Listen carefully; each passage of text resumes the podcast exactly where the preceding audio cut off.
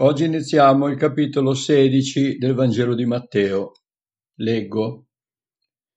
I farisei e i sadducei si avvicinarono a lui per metterlo alla prova e gli chiesero di mostrar loro un segno dal cielo. Ma egli rispose: Quando si fa sera, voi dite bel tempo perché il cielo rosseggia, e la mattina dite oggi tempesta perché il cielo rosseggia cupo. L'aspetto del cielo lo sapete dunque discernere e i segni dei tempi non riuscite a discernerli? Questa generazione malvagia e adultera chiede un segno, e segno non le sarà dato se non quello di Giona. E lasciatili se ne andò. I discepoli, passati all'altra riva, si erano dimenticati di prendere dei pani, e Gesù disse loro, Guardatevi bene dal lievito dei farisei e dei sadducei. Ed essi ragionavano tra di loro e dicevano, Egli parla così perché non abbiamo preso dei pani. Ma Gesù se ne accorse e disse, Gente di poca fede, perché discutete tra di voi del fatto di non aver pane? Non avete ancora capito? Non vi ricordate dei cinque pani, dei cinquemila uomini e quante ceste ne portaste via? Né dei sette pani dei quattromila uomini e quanti panieri ne portaste via? Come mai non capite che non è di pani che io vi parlavo? Ma guardatevi dal lievito dei farisei e dei sadducei. Allora capirono che non aveva loro detto di guardarsi dal lievito del pane, ma dall'insegnamento dei farisei e dei sadducei. Poi Gesù, giunto nei dintorni di Cesarea di Filippo, domandò ai suoi discepoli, chi dice la gente che sia il figlio dell'uomo? Essi risposero, alcuni dicono Giovanni Battista, altri Elia, altri Geremia, o uno dei profeti? Ed egli disse loro, E voi, chi dite che io sia? Simon Pietro rispose, Tu sei il Cristo, il figlio del Dio vivente. Gesù replicando disse, Tu sei beato Simone, figlio di Giona, perché non la carne e il sangue ti hanno rivelato questo, ma il Padre mio che è nei cieli. E anch'io ti dico, tu sei Pietro, e su questa pietra edificherò la mia chiesa, e le porte dell'Ades non la potranno vincere.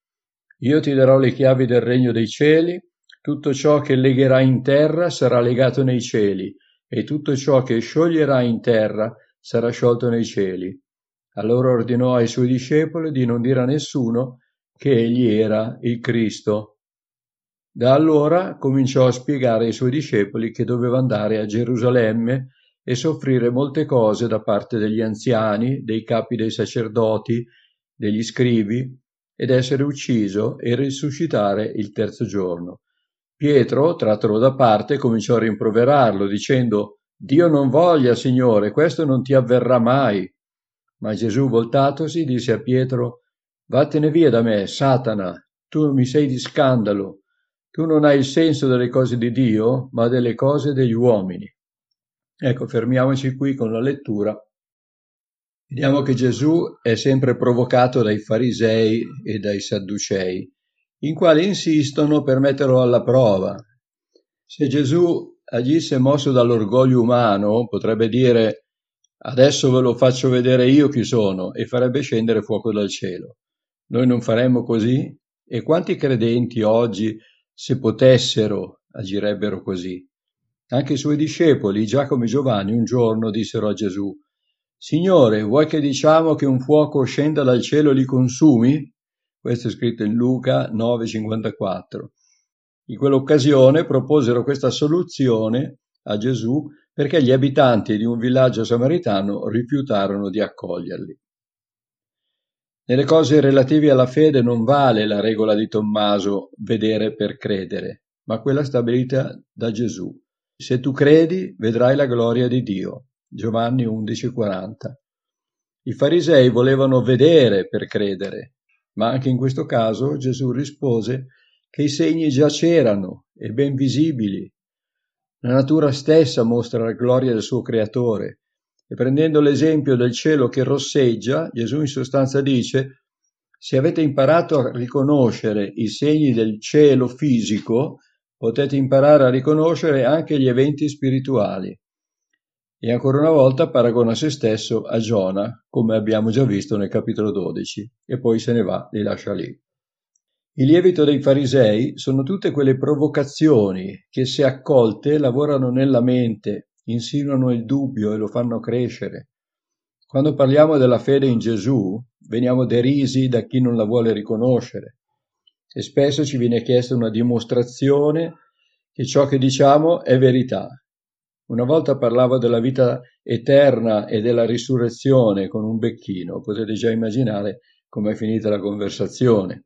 Quello si mise a ridere e mi rispose Faccio questo lavoro da 30 anni e non ho mai visto nessuno uscire da lì.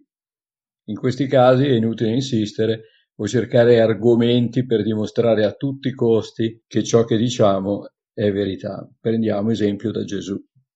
Poi ancora per la terza volta Gesù deve spiegare ai discepoli la faccenda della moltiplicazione dei pani perché interpretano le sue parole sempre in maniera razionale, carnale. Finalmente pare che questa volta abbiano capito. Poi nei versetti da 13 a 20 Gesù mette alla prova i discepoli su un altro argomento. Quando chiede chi la gente dice che io sia, i discepoli rispondono senza problemi. Non è coinvolta la loro fede, devono parlare di altri, non si devono esporre personalmente. Ma quando Gesù chiede il loro personale parere, fanno scena muta, come è successo in altre occasioni, non si espongono ed è uno solo a rispondere, il solito coraggioso e impetuoso Pietro, che questa volta riceve da Dio la rivelazione di chi sia veramente Gesù. La rivelazione questa, tu sei il Cristo, il figlio del Dio vivente.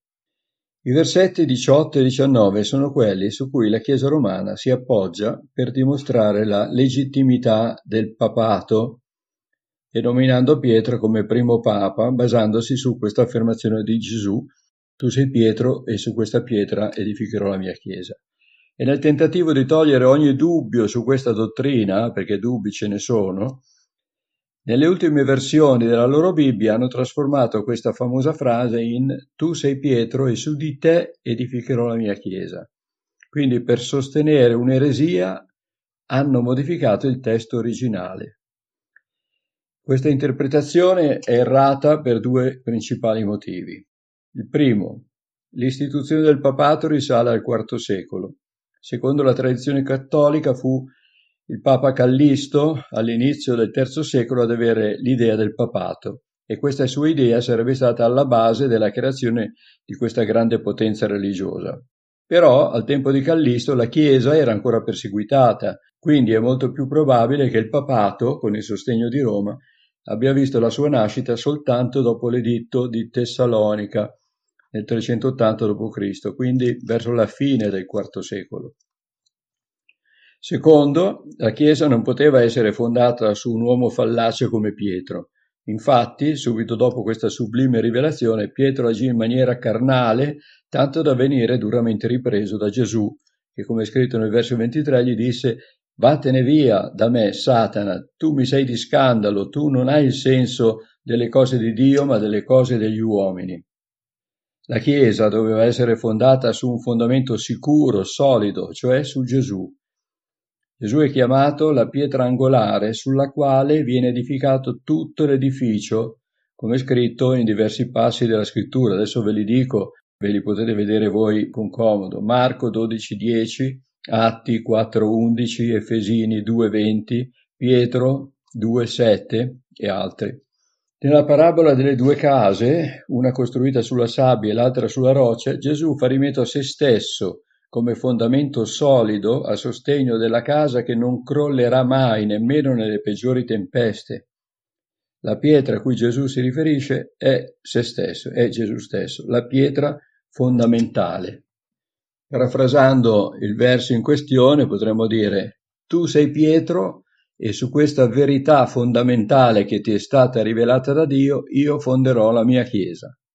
La Chiesa romana ha dichiarato l'infallibilità del Papa in quanto vicario di Cristo, ma è dimostrato che tutte le eresie, le guerre di religione, le persecuzioni sono partite proprio dai papi. Il vicario di Cristo non è un uomo, ma è lo Spirito Santo. È Gesù stesso a dichiarare ai suoi, prima della sua dipartita, io pregherò il Padre ed egli vi darà un altro consolatore perché stia con voi per sempre, lo Spirito della verità che il mondo non può ricevere perché non lo vede e non lo conosce. Voi lo conoscete perché dimora in voi e sarà in voi. Questo è scritto in Giovanni 14, versetti da 15 a 18. Lo Spirito Santo è il sostituto di Cristo ed è dato a tutti i suoi servi, come troviamo scritto in Gioele 2, 28-29. Leggo, Dopo questo avverrà che io spargerò il mio spirito su ogni persona, i vostri figli e le vostre figlie profetizzeranno, i vostri vecchi faranno dei sogni, i vostri giovani avranno delle visioni. Anche sui servi e sulle serve spargerò in quei giorni il mio spirito. Ecco, quindi questo vicario, questo sostituto di Cristo è dato a tutti nella persona dello Spirito Santo, a tutti quelli che lo vogliono servire, chiaramente. Le chiavi del regno date a Pietro, con le quali lui avrebbe potuto aprire o chiudere le porte del cielo, significa perdonare o condannare i peccatori. In Matteo 18, versetto 18, sono affidate anche agli altri queste chiavi, questa possibilità di perdonare o di condannare. Quindi nessun primato a Pietro. Ma in cosa consiste in realtà questa autorità che Gesù ha dato ai suoi discepoli? Possono veramente condannare o assolvere? Per condannare o assolvere occorre un giudizio, ma sappiamo bene che Gesù ha insegnato a non giudicare, nemmeno lui è venuto per condannare. Il significato quindi è il seguente. È la predicazione del Vangelo che fa un giudizio su coloro che l'ascoltano. Chi accetta è perdonato, chi rifiuta rimane sotto condanna. Quando noi predichiamo la parola di Dio, il messaggio della salvezza, responsabilizziamo le persone.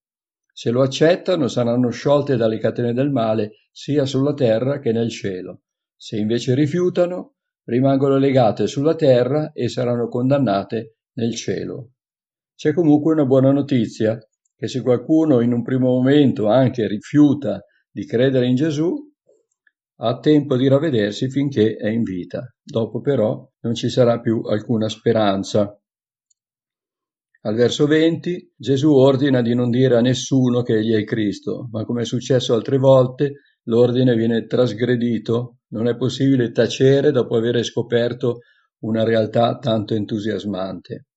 Poi dal verso 21 al 23 Gesù spiega il piano di Dio per la salvezza dell'umanità, cioè che avrebbe dovuto morire e poi risuscitare. È in questa occasione che Pietro si fa riprendere perché non capisce ancora il fatto che Gesù debba morire. Quindi anche durante il suo arresto poi lo difenderà a spada tratta e si farà riprendere anche in quell'occasione. Ecco, ci fermiamo qui vi auguro una buona giornata il Signore vi benedica. Pace a tutti.